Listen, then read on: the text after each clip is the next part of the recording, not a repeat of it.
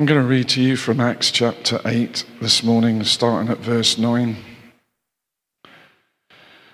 It follows on from what we were talking about last week, where Philip has gone down to Samaria and he has proclaimed Christ.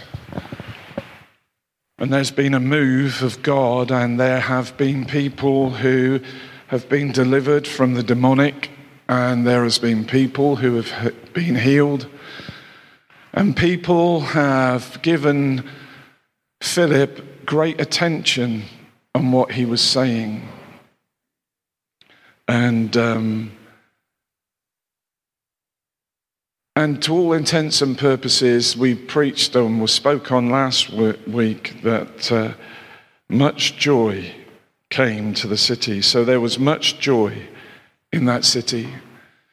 Where Jesus is proclaimed, where signs and wonders done by the Almighty God happen, there is great joy in the city because people are connecting with the one and only, the creator of the earth, the creator of the universe, the one who threw stars into space, who holds everything and nothing can happen unless he gives permission.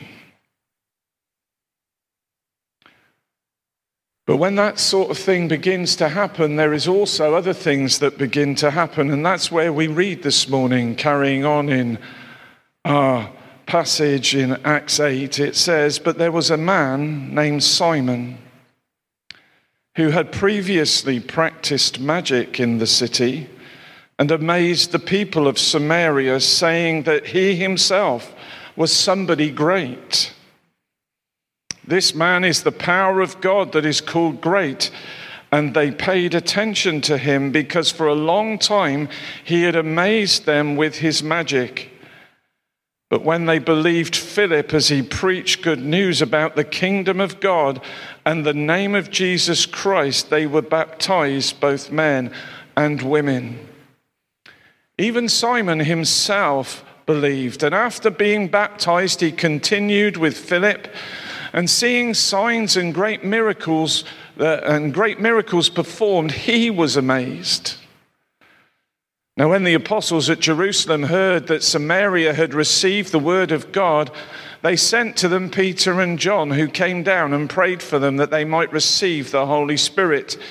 For he had not yet fallen on any of them but they had only been baptized in the name of the Lord Jesus. Then they laid their hands on them and they received the Holy Spirit. Now, when Simon saw that the Spirit was given through the laying on of the apostles' hands, he offered them money, saying, Give me this power also, so that anyone on whom I lay my hands may receive the Holy Spirit. But Peter said to him, May your silver perish with you because you thought you could obtain the gift of God with money. You have neither part nor lot in this matter, for your heart is not right before God. Repent, therefore, of this wickedness of yours and pray to the Lord that, if possible, the intent of your heart may be forgiven you. For I see that you are in the gall of bitterness and in the bond of iniquity. And Simon answered, Pray for me to the Lord that nothing of what you have said may come upon me. Now, when they had testified and spoken the word of the Lord, they returned to Jerusalem, preaching the gospel to many villages of the Samaritans. So, through the Acts of the Apostles, we've seen the call to witness and to be witnesses. We've seen what it means to be a holy people, a people set apart for God and to witness for Him. And following the death of Stephen, we have seen that whilst that was an act of deep persecution, or deep persecution came out of that one single act as Stephen gave up his life as the first martyr. We know that it led to something other. What seemed to be an end became a beginning. In reality, whenever something new is going to be birthed in the spirit, there are going to be labor pains. And persecution in this context was the labor pains in order for something new to be birthed in the people of God and something to prompt them to fulfill the call that God had placed on their lives to go out into the whole world and preach the gospel, not just to Jerusalem, not just to Jerusalem and Judea, but to Samaria and ultimately to the uttermost parts of the earth. It is the fulfillment of the Great Commission that we read at the end of Matthew and the end of Luke. Go into the whole world and preach the gospel, making disciples of all nations, teaching them everything that I have taught you. And I will be with you always. But we need to go. We need to experience God's presence isn't in an end in itself for us, it's for us to share with others. So last week we looked at Philip coming down to Samaria. He had proclaimed Christ, stuff was happening, things were going well. It appears to me that revival was breaking out in this city. And there was a change of atmosphere, a change of spiritual temperature in Samaria. You may remember the account in John 4 where Jesus encounters a woman at a well. And whilst his disciples are away looking for food, Jesus breaks all social convention and spoke to a woman, first and foremost, on his own, not accompanied by anybody else. He spoke to a woman, and on top of that, she was a Samaritan woman. And he spoke to her. He asked her if she would give him some water. It took her by surprise. And while she is still trying to make sense of the situation, you know, Jesus speaks to her and he says, If you knew the gift of God and who it is that is saying to you, Give me a drink, you would have asked him and he would have given you living water recognizing that the woman was open and having sparked her interest, he goes on to tell her, Everyone who drinks of this water will be thirsty again, referring to the water in the well. But whoever drinks of the water that I will give him will never be thirsty again. The water that I will give him will become in him a spring of water, welling up to eternal life. This woman is now wide open, wide open to Jesus. She wants this water. She wants to find it. Truthfully, her motivation might not have been totally pure because she says, I won't have to come here again and draw more water. But there's something about Jesus which has captivated her attention, and they fall into a conversation. And Jesus introduces himself to her as the Messiah. They have this conversation about spiritual things. Us Samaritans, we worship here. You Jews, you say you worship over there. They got into a spiritual conversation, and the encounter leads to Jesus being revealed for who he is. Following that revelation, and you might remember the story, that what she does is quite simply, he asks her to go and get a husband, and she says, I don't have a husband. And he says, That's true. You've had five. And the man you're living with now, number six, isn't even your husband. And she is amazed at this word of knowledge that Jesus brings. And she poses this question Can this be the Christ? Can this be the Christ? I really believe that we see here in the Samaritans there was a deep interest in spiritual things. And this is what Philip found when he went down to Samaria, the city of Samaria for the woman who went off and told everybody, Come and hear the man who told me everything about my life. They asked him to stay a couple more days. They wanted to converse, and it says that many believed. And so I am not surprised when Philip goes down and proclaims the Christ in the city of Samaria that there is this response to his preaching. He proclaimed Christ, he delivered people from the demonic, healed the sick. In Scripture, to me, there seems to be an importance regarding the issue of signs and wonders. If we went all the way back to Acts 2 and 22, we find Peter speaking, and he, this is what he says. He says, Men of Israel, hear these words Jesus of Nazareth, a man attested to you by God with mighty works mighty works and wonders and signs that God did through him in your midst, as you yourselves know. Peter uses the works, the wonders, and the signs on which to build his message to say that Jesus is the Messiah, he is the Christ.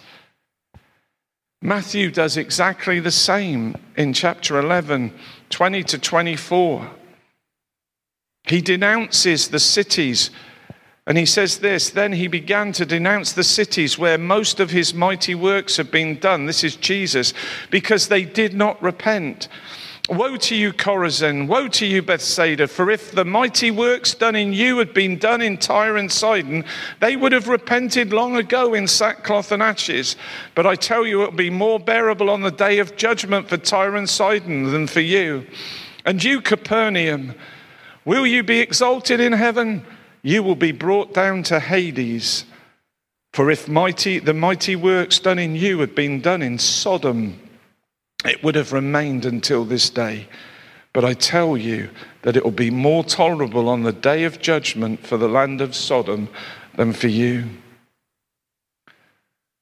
This original meeting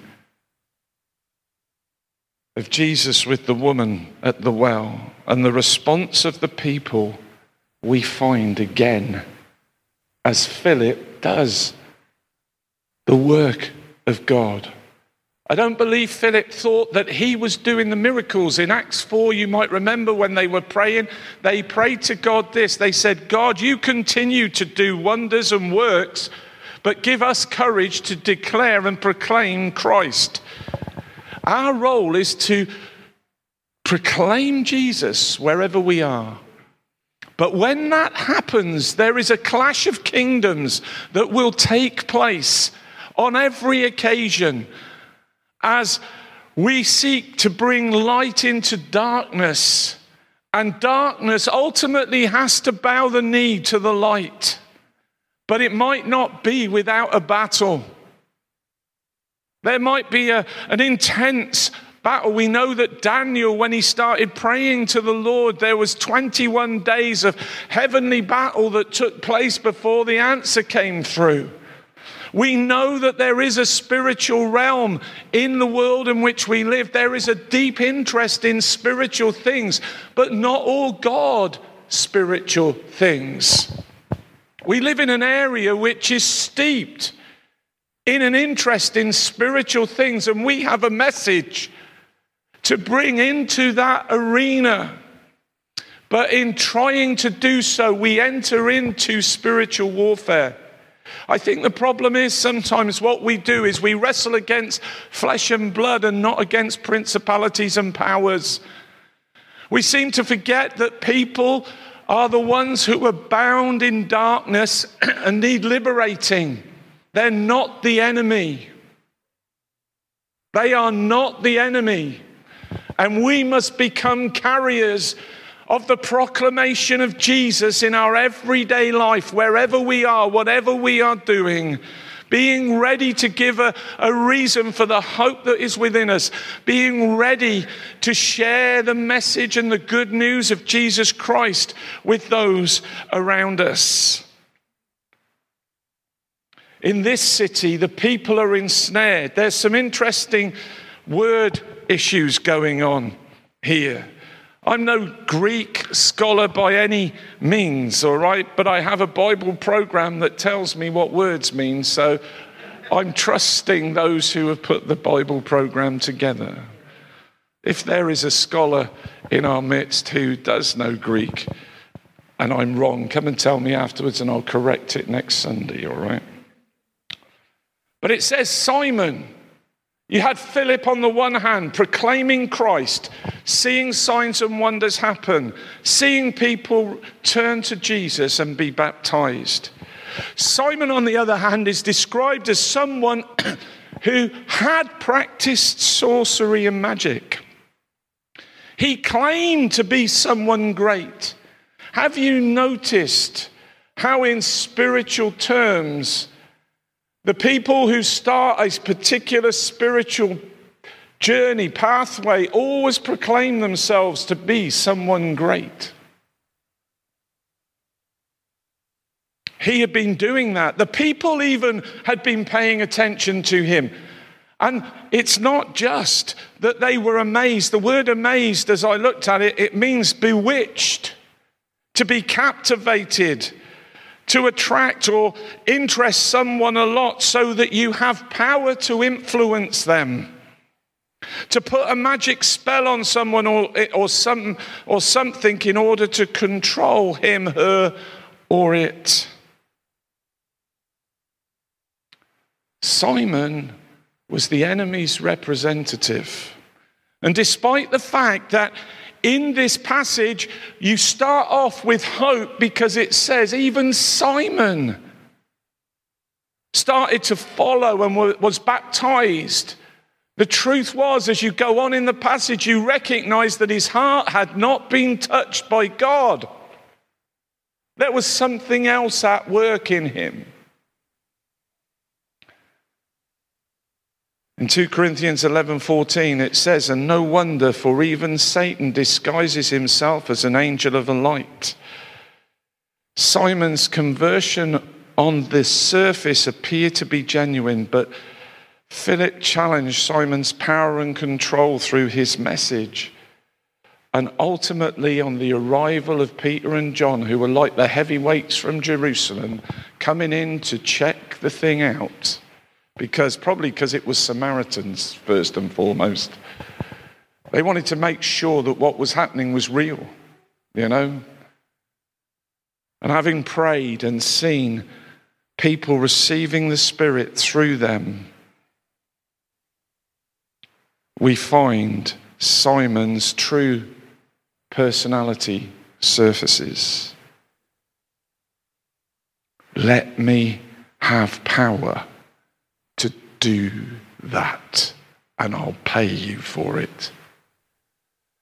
You know, even within the church, we can be guilty of desiring the power, and we might not put it in monetary terms, but we can be guilty of promising God everything if only He will give us the power.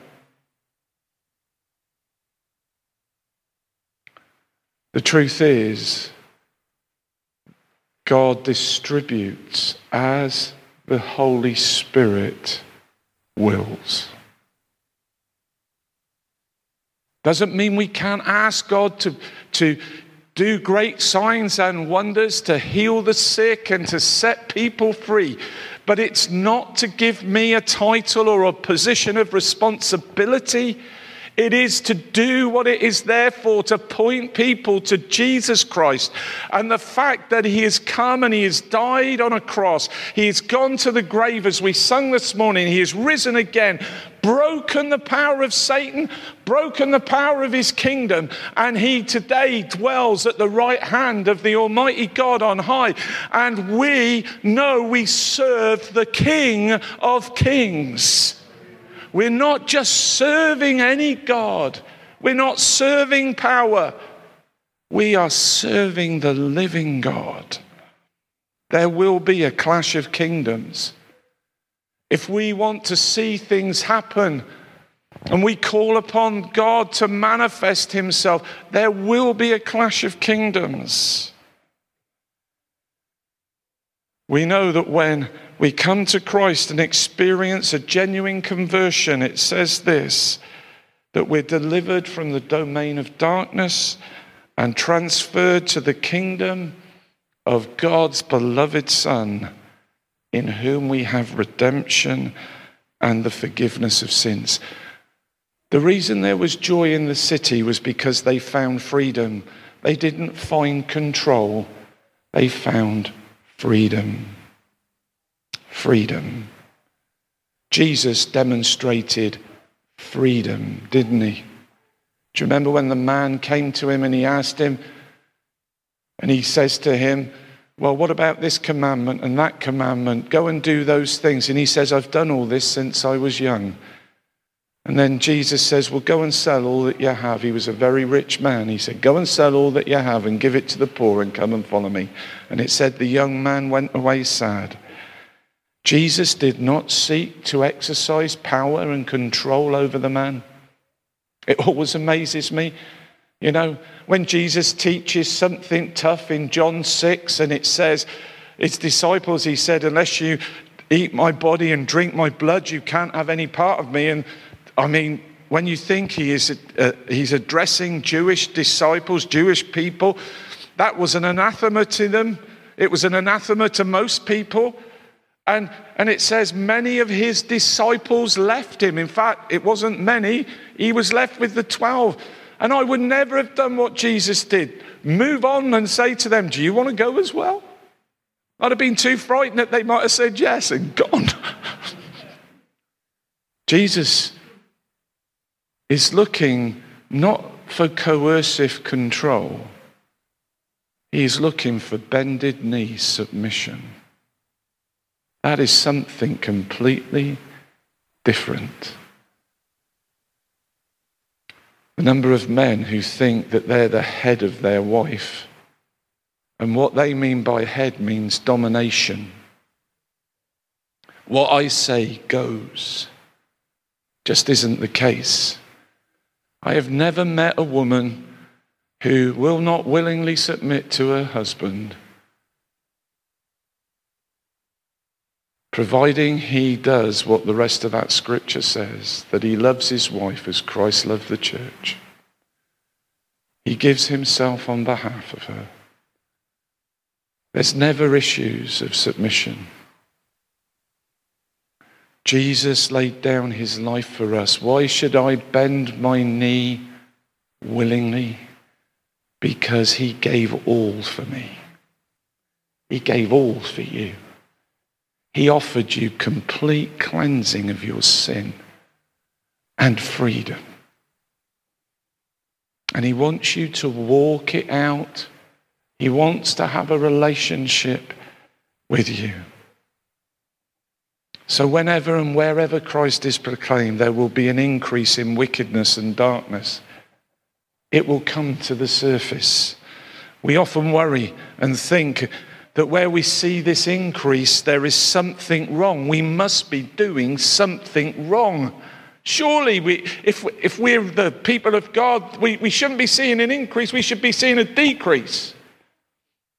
But if you stir the pot, you're going to see an increase, not a decrease. Scripture seems to teach to me, in that, especially in uh, the Gospels, that as the day approaches, things will become darker. But that makes the light shine brighter. And therefore, actually, when we see an increase in darkness, we see things happening, I want to say to you, we should not be upset. We should not feel we are failing. We should recognize that we are about the Father's business Satan does not want to let people go. If he can't get you with money, sex, and power, he'll try spirituality. And his biggest weapon for me is that sort of all roads lead to God. Doesn't matter what type of spirituality you want to follow, all roads lead to God. Well, I got a news for you. If you're a person this morning who believes all roads lead to God, you're in for a shock. Because Jesus is the way, Jesus is the truth, Jesus is the life. No one comes to the Father except through him. And we have people in this congregation who know the difference between spirituality and following Jesus because they once were immersed in spiritual things, but now they follow Christ and they know the difference. If you're someone like me who was brought up as a toddler in church and I've lived the whole way through church, did a few years of wandering here, there, and everywhere, but always really having wanted to be and walk with Jesus, even though I've done it poorly at times. And I've had a genuine encounter with the living God. I want to say to you, sometimes we don't realize we're almost not deficient, isn't the word I want. I sometimes am jealous for those who have walked totally outside of God and have come to know Him. Because there's that wrestle about making Jesus yours when you brought up in a Christian home. Genuinely yours, not living out your parents' faith, but living out your own faith. So, my prayer is as the apostles, and with this I am going to close. So, if you want to bow your heads, Paul writes this prayer. We always thank God, the Father of our Lord Jesus Christ, when we pray for you. Since we have heard of your faith in Christ Jesus and the love you have for the saints because of the hope laid up for you in heaven. Of this you have heard before in the word of the truth, the gospel, which has come to you, as indeed in the whole world it is bearing fruit and growing, as it also does among you, since the day you heard it and understood the grace of God in truth, just as you learnt it from Epaphras, our beloved fellow servant. He is a faithful minister of Christ on your behalf and has made known to us your love in the Spirit. And so, from the day we heard, we have not ceased to pray for you, asking that you might be filled. Now, I'm praying this for you that you might be filled with the knowledge of His will in all spiritual wisdom and understanding, so as to walk in a manner that is worthy of the Lord, fully pleasing to Him bearing fruit in every good work and increasing in the knowledge of God. May you be strengthened with all power according to his glorious might for all endurance and patience with joy, giving thanks to the Father who has qualified you to share in the inheritance of the saints in light. God bless you all. And go and proclaim Christ. Pray for the distressed and for those who are sick. Be carriers of compassion. Be carriers of hope. Be carriers of joy and life. May the Lord God anoint your, you, his servants, with the Holy Spirit, that you might glorify his name and Father, we ask that you will do signs and wonders and give us the boldness to proclaim Christ. Amen.